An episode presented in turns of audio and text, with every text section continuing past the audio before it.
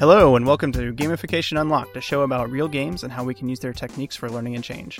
I'm Chad Haefley. I work with a lot of user experience stuff in academic libraries. And I'm Brandon Carper, a training designer. Thanks for coming back with us another week for another episode. Today we're doing another uh, lockpick style shorter look, and we're going to talk a little bit about No Man's Sky. But before I dive into the, the game itself, we've got some, some context setting. So Brandon, have you ever had to manage expectations for something? uh yes so I feel like change management is an oft neglected field in the world of human resources and training. Mm-hmm. So it's easy to put together training for something or put together a new platform or initiative, but unless you have the will of the people behind you, or at least the will of someone strong up top, it's not going to go anywhere. Yeah, you got to have your champion. Sure. And then there's always the um, the less desirable situation where you have to perhaps manage expectations for something that you know is not going to live up to expectations. Oh, ouch. Ouch. Have you had to do something like that, Chad? Uh, perhaps, maybe, a little bit today at work. Oh, really? Um, Tell me more. So we're we're in the middle of moving our quote-unquote intranet, which was in reality just a couple of H T M L pages stuck up on a private server, to using SharePoint. Do you have any experience with SharePoint? Oh, do I? Yeah, it's Microsoft's, uh, I don't know, it's been around for at least a decade, I think, in various forms, attempted doing intranet-y stuff. So we're moving to that, and it is legitimately way better than anything we had before, mm-hmm. but that is a very low bar to clear. And so I'm trying to tell people, like, yes, this is going to be great, but it's not going to be amazing. It's not going to be everything that you've ever wanted it to be, but it is, it's, it's a step. And like, you know, it's iterative. We're working on that process. So like, that's the tone I'm trying to set. What, I don't, what are they hoping SharePoint is going to do for them? Like make I, their I, toast I, and walk their dogs? Or... Maybe. I don't know. We're, I mean, I could do a whole separate podcast about our migration to various Microsoft products, but nobody would listen to it. So I won't go into that too much. Uh, but there, there's a lot of um, past expectations wrapped up in past Microsoft migrations and Uh, some bad blood that is kind of carrying through a little bit. Anyway, which is a long way of saying, yes, at the moment I'm working on managing expectations for something that's going to be good, but will not be perfect. Yeah, and my experience with SharePoint has been, it's a Swiss Army knife, and you could do a gazillion things with it. Mm-hmm. But then unless there's some type of uh management of it, some type of strategy for uh, putting all your documents in the right places, it just becomes like a, a graveyard of Swiss Army knives, like WALL-E style at the beginning of the movie. And I am so glad you said that, because if you swap a couple words around, you just exactly described No Man's Sky. Whoa! I wasn't Whoa. even planning to do that. No, but thank you. So you're welcome. Uh, so you know your what was it said this the spreadsheets that end up scattered around, those would be your um. various resources on the planets, and you just, like, there's a lot of stuff there. But, uh, so the w- the way I would sum it up, there's a game where you can fly a spaceship around eighteen quintillion planets, and that is not an exaggeration. There are actually eighteen quintillion planets in the game, doing whatever you want, and everybody hates it. And thanks for joining us for this episode of Gamification Unlocked. Chad, that is yeah. not true. I did find one positive review on Steam. One, one positive review on Steam. Well, that's someone just being contrarian at this point, I think, or it is the developer. Now, are possibly. there really that many that many planets, or did someone just do a math calculation with possible numbers and come up with that number? Well, yeah, to be fair, nobody went through and has done like a census of the planets in No Man's Sky. Uh, but it's using procedural generation. Are you familiar with the concept? Yes, but tell me more. So if anyone has played Minecraft or other things, you'll be familiar with the idea of randomly generated content, essentially. Uh, it's no designer sat down and, you know, put a mountain exactly where it needs to be on every one of those eighteen quintillion planets, which, by the way, I'm not even sure how many zeros that has, but I'm assuming it's many of them. Three more accurate. than a trillion? No, we'll, three more than quadrillion. At some point, it doesn't matter anymore. Good thing I was an English major in college. Yep. It's paying off. Uh, so it's essentially you feed a random number into something, and it generates the planets for you, which is how a game can have eighteen quintillion planets, because you don't need uh, eighteen qu- or nine quintillion designers doing two planets each or anything on that magnitude. So it's building these things as it goes, and that was kind of the, the bread and butter of No Man's Sky. Minecraft does the same thing. I'm trying to think of other games that might do procedurally generated content. Oh, um, any any roguelike game. Oh yeah, F T L. I've played some. Uh, I guess we have to explain what roguelikes are. Yes, why, why don't you, you? I think you might know more about it than I do. Uh, so a long time ago, and I didn't research this in advance, but a long time ago there was a game called Rogue, where each time you played through the game, the dungeon was randomly generated, so it was a new game each time. And that has spawned a genre of roguelikes, where each time you play, the level is randomly generated, you find treasure in different places, you find monsters in different places, random events happen, and usually when you die, you have to start all the way back at the beginning with uh, nothing. Uh, my favorite roguelike at the moment mm, might be Crypt of the Necrodancer. I'm sold on the title alone, and I think we may have to talk about that instead now. Where you have to move around the dungeon in time to a beat. So it's like a D D R dungeon crawler? Yeah, well, I didn't... I have not played it with a, a Dance Dance Revolution pad. Well, what are we waiting for? Well, we have to talk about No Man's Sky first, Chad. That'll be our first uh, our our first video episode on YouTube. I think we'll have to contain that. Uh, oh, but yes, yeah. yeah, so No Man's Sky builds all pretty much everything procedurally. The terrain on the planet, the plants themselves, the wildlife is procedurally generated. So you end up with really weird things like giant dinosaur dragons with tiny fairy wings attached to them that can somehow fly around. Uh, even the names of everything are procedurally generated, which ends up with a lot of unpronounceable gibberish for the most part. But you can rename everything you find also. Oh, I thought you had to name everything, but you're saying there are some default gibberish yeah. names. Yeah, and frankly, renaming everything gets really annoying because you don't have a keyboard if you're playing it on P S four, like oh. I did. Uh, so you end up not renaming things. But that was one of the big... if if you have a Kinect, can you use sign language? To oh, man. that I have I have named this animal sideways dancing upward. something, something. Neither and, of us know sign language. No, nope, we do not. But that was kind of the main selling feature of the game, was that it was this vast, like a universe-sized universe, essentially, that you could fly around and do whatever you want. And the first teaser trailer was released way back in December twenty thirteen at um, it was some video game awards show, but I can't remember. It was kind of a surprise. Everyone was like, ooh, that looks really cool. And it was by a little independent studio called Hello Games that at the time was known for a game called Joe Danger. Have you played it at all? Mm. No. I, I have not either, but I think it's like you do motorcycle tricks on... kind of like a little two D thing. So it was kind of a step like, up for them. Like Excite Bike. Yes. I think much like Excite Bike is, is my understanding. A spiritual successor to Excite Bike. Which is... That is a really old N E S game. Yep. when we'll we have first to go got back and... Nintendo, it was, yeah, it was uh, Mario Brothers, Duck Hunt, Zelda, and Excite Bike. Yeah, I think it was everybody's either second or third game that they had mm-hmm. for, for the N E S. So it was a jump up for them, and it took them not quite three years to release it. It finally came out in early August of this year to immense hype, especially considering that it was coming from such a small studio. About a dozen developers worked on this game.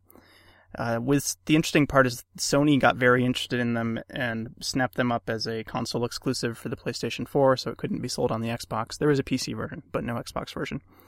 And Sony provided the marketing budget. So you've got this combination of a dozen people who are, you know, scoped and used to working on really small things, kind of passion projects, fun stuff, with a Sony-sized marketing budget behind what they were doing. Hmm. Yeah. And as I'll get into later, they didn't really have a P R plan in place, which was kind of interesting. And then actually... So, oh, go well, ahead. Who, who managed the budget that Sony was providing? That's Did a the... great question. I'm not they did, sure. They didn't exactly. provide a marketing manager to to manage the budget. Well, there, there's a comment from Sony C E O in some of the controversy later I'll get to where he seemed to admit that they Hello Games did not have a P R person working for them. So I'm not quite sure how that relationship worked or why you would do a game at this scale without a P R person. That seems like a bad, objectively bad idea mm-hmm. for a thing to do. Uh, but I'll talk about some of the consequences of that later. And then about a week ahead of the release of the game, which had been delayed a few times as these major release titles tend to be, a full copy of the game leaked on eBay. and somebody paid thousands of dollars for it and ended up live streaming themselves playing it um, on eBay. For... Yeah, is it like a D V D? yeah, yeah, physical copy of it. Yep. Huh. Yeah, and didn't know they still made those. I know, how quaint. And the game was. Uh, there was a giant patch on the first day that it came out that everyone had to download naturally, as all these games have. But for No Man's Sky, that patch changed a lot of the gameplay pretty fundamentally from what people had been seeing for that one week ahead of time. And there really was no response to the leak from Hello Games or from anyone else. They basically said, oh, yeah, that's our game. Go watch and play it. And the, the early, I don't know if I can call them reviews, but reviews based on that one week of, of leaked play were not kind. It seemed that a lot of things were missing that had been shown in all of the um, promo videos and things like that. And the patch helped fix some of that, but the story was already out there that No Man's Sky was not living up to expectations even before it was released. So the first day it was released, August ninth, if you look at Steam, the P C game client, you can see roughly how many people are playing a game at any one time. So this is, you know, P C only, not including the PlayStation four. But on the first day, it hit a peak of two hundred twelve thousand people at the same time playing No Man's Sky, which I believe was an all-time high for Steam.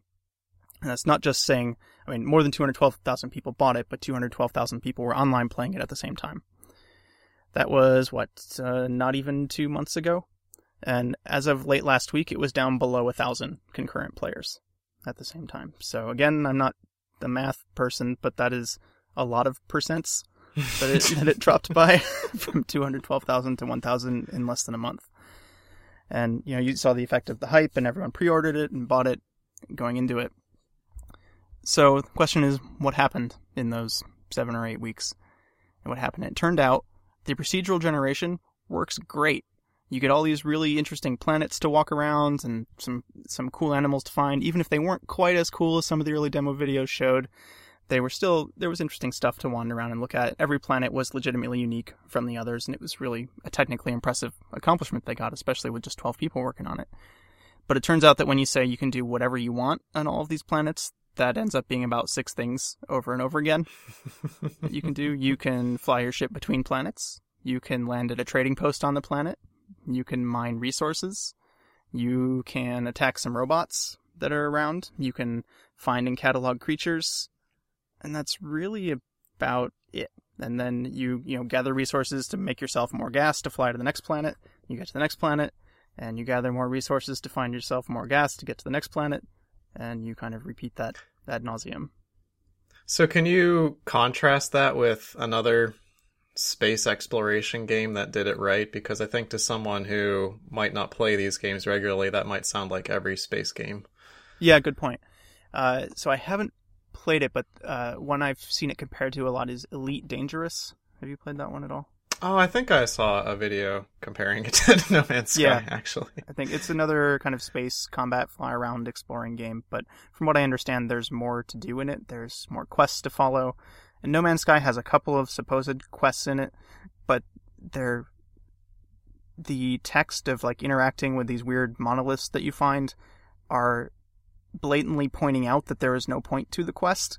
And it's this weird sort of semi-fourth wall breaking moment of saying, why are you even playing this game? And it almost feels deliberately insulting to the players. And the big supposed goal in the game is to get to the center of the galaxy. And in all of the interviews that um, Sean Murray, the head of the studio, did, head of Hello Games did in advance, he was like, there's something amazing at the center of the galaxy. Everyone will be amazed when they get there. It's not just going to be something, you know, a little tchotchke and, and then you're done. And when you get to the center of the galaxy, the camera zooms out to the edge of the galaxy, and you start over again. Oh, no. Spoilers. Sorry. No, you're kidding me. Oh, my yeah. God. The very first oh. thing you see when you start the game is you wake up on a planet with a crashed ship, and you have to repair it. After you get to the center of the galaxy, you wake up with a crashed ship on a um, on another planet out on the rim again, and you get to repeat it. But you keep some of the technology that you found, so... That's... You know what story device I hate, Chad? What? Is starting back at the beginning, because there's no clear yep. sign that you have abdicated your role as a storyteller and just starting yeah. people back at the beginning. I'm sorry. Maybe yep. it's been done well at some point somewhere, but I certainly haven't read it or seen it. Well, it was not in this case. So, oh, you know, at its God. best, the object- objectives are repetitive. There's three different alien races you can meet. There's only three alien races in this entire galaxy. Uh, you can, they each have kind of personalities, and you can learn their languages, but there's nothing you can really do with that information. You can have a little bit of space combat, but there's no real goal to it other than, I, I mean, it's fun for a little while to fly around in space and shoot things. Who wouldn't enjoy that, at least to some level? But there's no there there. It's, you just, you do these things and then you repeat them. So there was a lot of criticism that erupted over the um, the mismatch between, I think, expectations for the game. The hype for this was so huge, and it really didn't deliver. And at the last minute, Hello Games kind of started to backtrack in their uh, interviews and things a little bit. Be like, well, you know, it may not be quite what everyone expected, but we'll be supporting it post-launch with extra content. We'll add new things in as we go. Uh, you know, stick with us. And there was just so much that did not work on day one. There were game-breaking bugs in it. Uh, if you pre-ordered it, you got access to a special spaceship. If you flew around in that special spaceship, it was very easily possible to bypass finding a crucial item that would essentially trap you in the second star system you ever visited, and you could never leave it. And they only fixed that, I believe, about two weeks ago. Hmm. So, you know, the game was out for about a month, broken in that state. There were a lot of other issues with it. But then most damningly, so Sean Murray, the head of the studio, he was definitely doing all of the marketing, all of the P R for it, pretty much solo, like in the lack of, in the absence of a P R manager. And he was doing a lot of, like, answering fans' questions on Twitter and that stuff. As of recording this, the last thing he posted on Twitter was on August eighteenth, which was, what, more than a month ago now? Mm-hmm. And he's just been completely silent and hasn't said anything about the criticism or other stuff going on with the game since then. And the last official update from the company on their website, on their blog, was on September second, so that's almost a full month after launch. And that blog post announced that they had hired a community and support management team, which completely blows my mind that you could launch a game at this level, at this scale, with Sony's marketing budget and not have anybody working in compu- community and support management. And that was their last public update that they've made, other than a patch that they've released.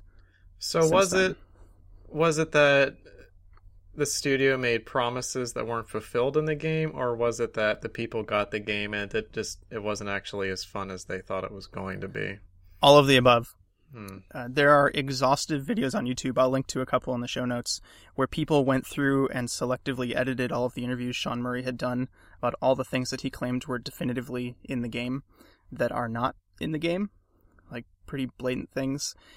Most, the, the one that jumps out at me the most was he would say straight up that it is a multiplayer game. It is possible that you and a friend, you and I playing the game at the same time, could end up on the same planet and explore it together. And he always builds it as extremely unlikely, given that there's eighteen quintillion planets, that we would run into each other, but that it was a possibility that you could meet up and that it was technically a massively multiplayer game. And I believe the box art in some countries even said it was a multiplayer game when it was released. Now, eighteen quintillion planets out there. On the first day, two players managed to find their way to the same planet, somehow beating the odds. And they were both live streaming the game at the same time, realized where they were, and they're pretty definitively, you can watch the videos, in the same spot and cannot see each other. In fact, Oops. one of them, their planet was day, and one of them it was night. That's so unfortunate. Yeah, so on, on the first day, that happened and kind of set the tone for everything that happened afterward.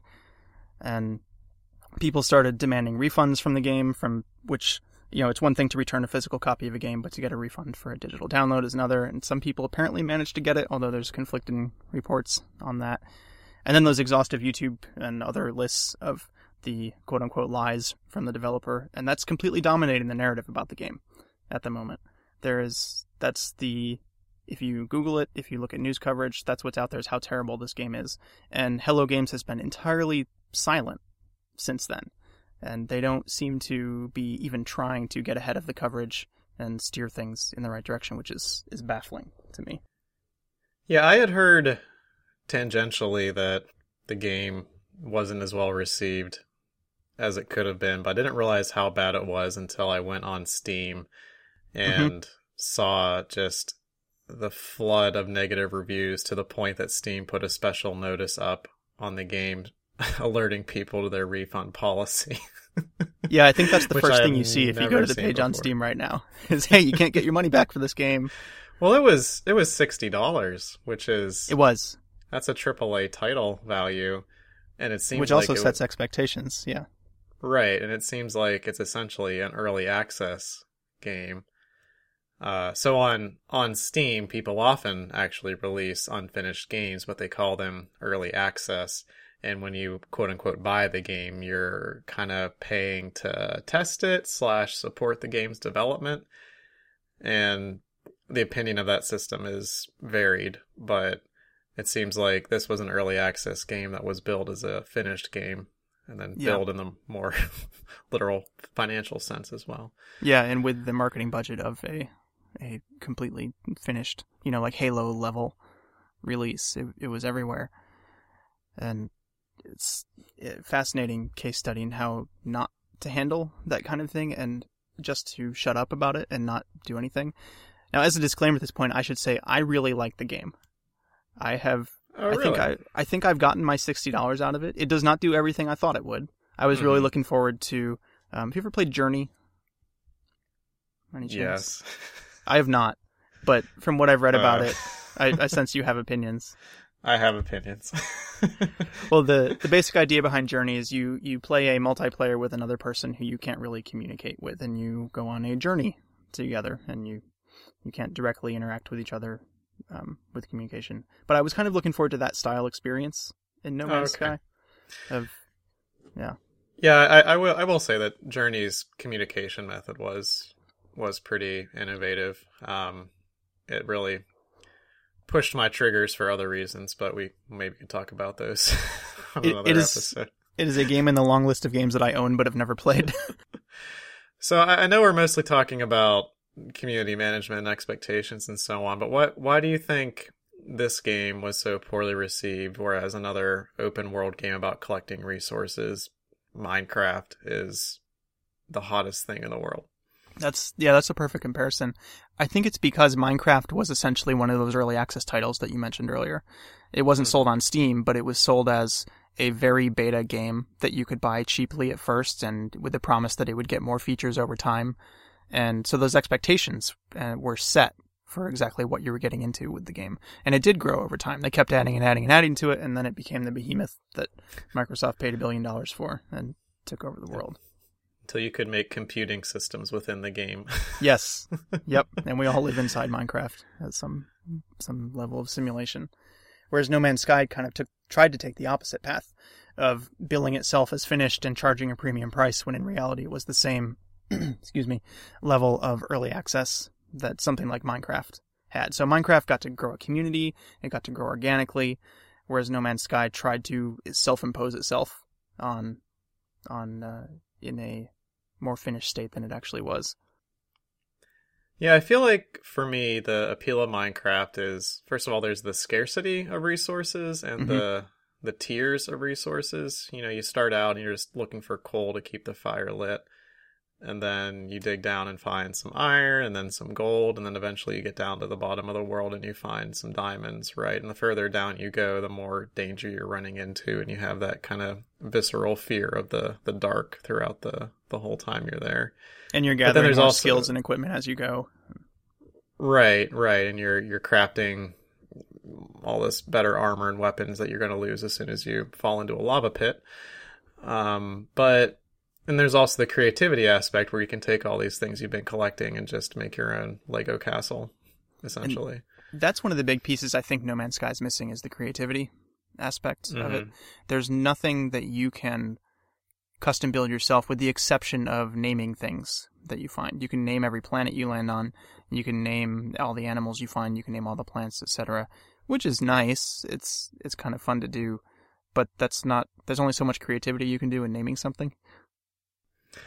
Yeah, see, I think I feel like if the planets had races that had goals, maybe, and maybe mm-hmm. there are multiple races on the planet that might fight each other, and maybe there's some overall force that's trying to do things with the different races on the planets, and maybe you have to build and defend a base or something on your planet in some way. That sounds like it'd be a bit more compelling than just wandering around.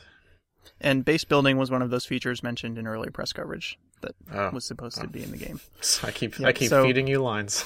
Yeah, you're on the right track. But so I've been asking myself what they could have done differently, like to manage this situation once they realized, well, other than not talk about things that aren't in the game, or at least be more willing to be upfront about what's going to make it into the initial release and what's going to come later.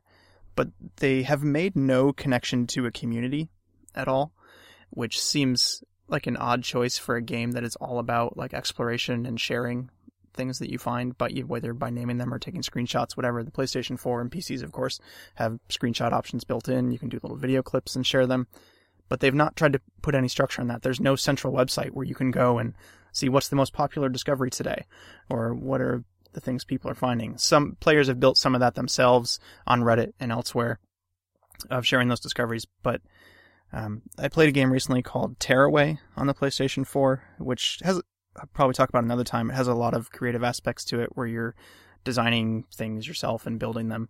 And it has a whole built-in website to the game where everything you build is automatically shared there. And you can, you know, see what other people are doing in the community. They they missed out on a big opportunity with that, I think, that might have kept people interested past the the lack of... of things, because there's eighteen quintillion planets out there. There's a lot to explore, a lot a lot of cool stuff to find that you may honestly be the only player who ever sees it, unless mm-hmm. you share it on Twitter or Reddit or whatever, but that takes some extra steps to, to make it happen. I didn't realize that was a, a thing. I know on, on Steam you can always take screenshots and share them, and Steam kind of has its own little community page for every game, but you're, you're saying they should have gone beyond that and had their own dedicated website. I think there was the potential for it. Mm-hmm. And and if you look at the subreddit, which I'll link to in the show notes for the game, there is some fairly creative stuff that's evolving on it. And that's the most interesting part about these open world games to me always, is what people do that's unexpected. Like whether it's building computers inside Minecraft, or you know, things that the developers never intended to happen, but the tools make possible. So as you fly around No Man's Sky, on on every planet there's these giant boulders of resources that you can mine. It might be gold, it might be aluminum, it might be, I don't know, other things the game made up. But you have your little mining laser and you can chip away at it and take it with you to go refuel your spaceship or whatever. And people have started sculpting these boulders into things, um, like recreating Michelangelo's David and other such things in them. There's one guy in particular on Reddit who goes by Maddie Adder, who seems to be ridiculously skilled at this task and has been sharing a lot of screenshots of it and that kind of stuff. He did the Thinker. Um, I'll I'll put a link to, but and this is not, you know, revolutionary stuff that's happening in the game, but it's fun to look at. And then it's something that I, as a player, could go and try to recreate myself and see if I could do better than that. And without a kind of community platform or any kind of connection to a community whatsoever, No Man's Sky or uh, Hello Games doesn't have the ability to highlight these things, to say, hey, yeah, there's some stuff missing from the game, but look what is happening. Look at what the, the cool things that people are doing in there. Why not feature them as success stories? But is there an advantage to sculpting the Thinker in No Man's Sky than there is to, you know, putting it together with things you could assemble in other games? You know what I mean? No, there's nothing that would make that overly unique, I don't think. That's a good point. But it's it's... Uh, there's not a lot else to do at the moment, which, you know, if necessity is the mother of invention, maybe just sheer boredom led to this, this kind of stuff. Reminds me of like an old guy sitting in prison whittling. Yeah, exactly. Well, I'm here. I might as well make something out of it. Uh, and there's this whole kind of subculture that's developed around trying to prove that things are in the game that the developers said were, because, you know, maybe we just haven't found the right one of the eighteen quintillion planets yet that it that it's on. So, like, one of the early trailers had this kind of T-Rex looking thing in it, you know, a giant lizard monster of some sort. And so people have been, like, you know, trading, I found the biggest lizard monster. No, I found the biggest lizard monster. None of them live up to exactly what was in the in the trailer, but I feel like even if this wasn't something planned from the start, this is something that Hello Games could jump on now and at least try to control the narrative a little bit more than they are about mm-hmm. the game, other than let it continuing to, to crash and burn. Well, do you think there's anything they can do to control the narrative, or do they just need to fix the game? Well, fixing the game is obviously the long-term solution, but mm-hmm. I don't know that they could fix the game tomorrow, and I don't know that they'd have that much goodwill left amongst their player base. I mean, that's we've, true. We've already dropped from two hundred twelve thousand concurrent players to one thousand or less um, on a given day. I don't know that that's something you can recover from with the um, infrastructure and other, you know, associated costs it'll take to keep a game like this going, even with a small development team. Um, but yeah, and it went as far as Sony's C E O saying that he understands a lot of the criticism of the game, which is never a great thing to hear in the press. And in the same thing where he revealed that they didn't have any P R people working for them. So, you know, if there's lessons to take away from this, it's A, have a communication plan, which it doesn't seem they really did, other than give a Twitter account to the head of the studio, which doesn't seem like the smartest thing to do. I mean, it's easy to be Monday morning quarterback and and say this is how they should have done things differently, but I don't think the developer, prime developer on your project should ever also be your prime P R person. Or, and secondly, when things go wrong, don't shut down. I think don't just, you know, I mean, they're essentially putting their fingers in their ears and saying, la, la, la, I can't hear you, and hoping the problem goes away, I guess. And, or they're going to, they'll fix, I assume they're fixing the technical issues at this point at the expense of any kind of P R, community relations. Or, ahead of time, they should have calibrated expectations better for the game. I think if this had been billed as, you know, a twenty dollars indie title, it would be a wild success. Mm-hmm. Because you've got eighteen quintillion planets, and you can have a spaceship, and you can fly around them, and that's pretty cool. But at sixty dollars, it's a whole different value proposition, and with all the hype that was behind it. Yeah, I'm trying to tie this into my own experience, but my problem is usually people just don't care about this exciting new, for example, SharePoint move. And and uh, the change management, in my case, is to get them excited about it, and or at least to get them not to be upset about it. And then if then so, if they make the move with a minimum of, of fuss and complaining, that that is usually a, a success. So so de- dealing with uh, a huge groundswell of support and basically not ruining that that's uh that's something I've not had the privilege of dealing with. Yeah, though I feel like the main problem they had was letting that huge groundswell happen without calibrating the expectations along the way. Like, they, they let it get overhyped. And here my SharePoint example totally falls apart because nobody ever gets overly excited about SharePoint, I think, and then is ultimately disappointed with, with how it works out. But there are, you know, at the same time, I've been very careful not to bill this as the greatest thing since sliced bread, that we're adding SharePoint and it's going to solve all your problems and do all your work for you, et cetera. That would be a terrible way to go about it. But that's essentially how they managed um, the expectations of, of No Man's Sky coming out. So don't undersell or oversell the impact of, of what you've got. And I don't know that this is any revolutionary insight to take away, but it's a really large-scale case study for it that you don't often see. And maybe a year from now, we can do another like update episode on the game, well, if it's still around, and maybe they'll have fixed everything. I hope they do. I really want it to succeed. Like I said, there's parts of the game I really enjoy. I, it's it has a great, let's sit down and play it for an hour kind of thing. And it's kind of like zen and soothing in a way that it is. But that's not what they sold it as. And there's a lot of a lot of ground to make up there. Well, as long as you're enjoying it, Chad, you don't have to feel obligated not to enjoy it. But the internet tells me I'm not supposed to like it. How am I supposed to deal with that? So maybe I'll go play it for an hour now and get my calm on. And with that, we will wrap up my rant session about No Man's Sky and the pure bizarreness in their communication plan or lack thereof. You've been listening to Gamification Unlocked. I'm Chad Haefley. And I'm Brandon Carper. Please give us a rating on iTunes or your podcast app of choice. I think it really does help people discover the show and let them know what we're all about. You can also find us on Twitter at Unlocking Games and on the web at unlocking games dot com. And if you've got a minute, feel free to send us a tweet or leave a comment. I would love to know if there's other people out there who find salvageable value in No Man's Sky. Maybe not sixty dollars worth of value, but I can't be the only one who's who's enjoying it to some degree. Until next time, it's your move.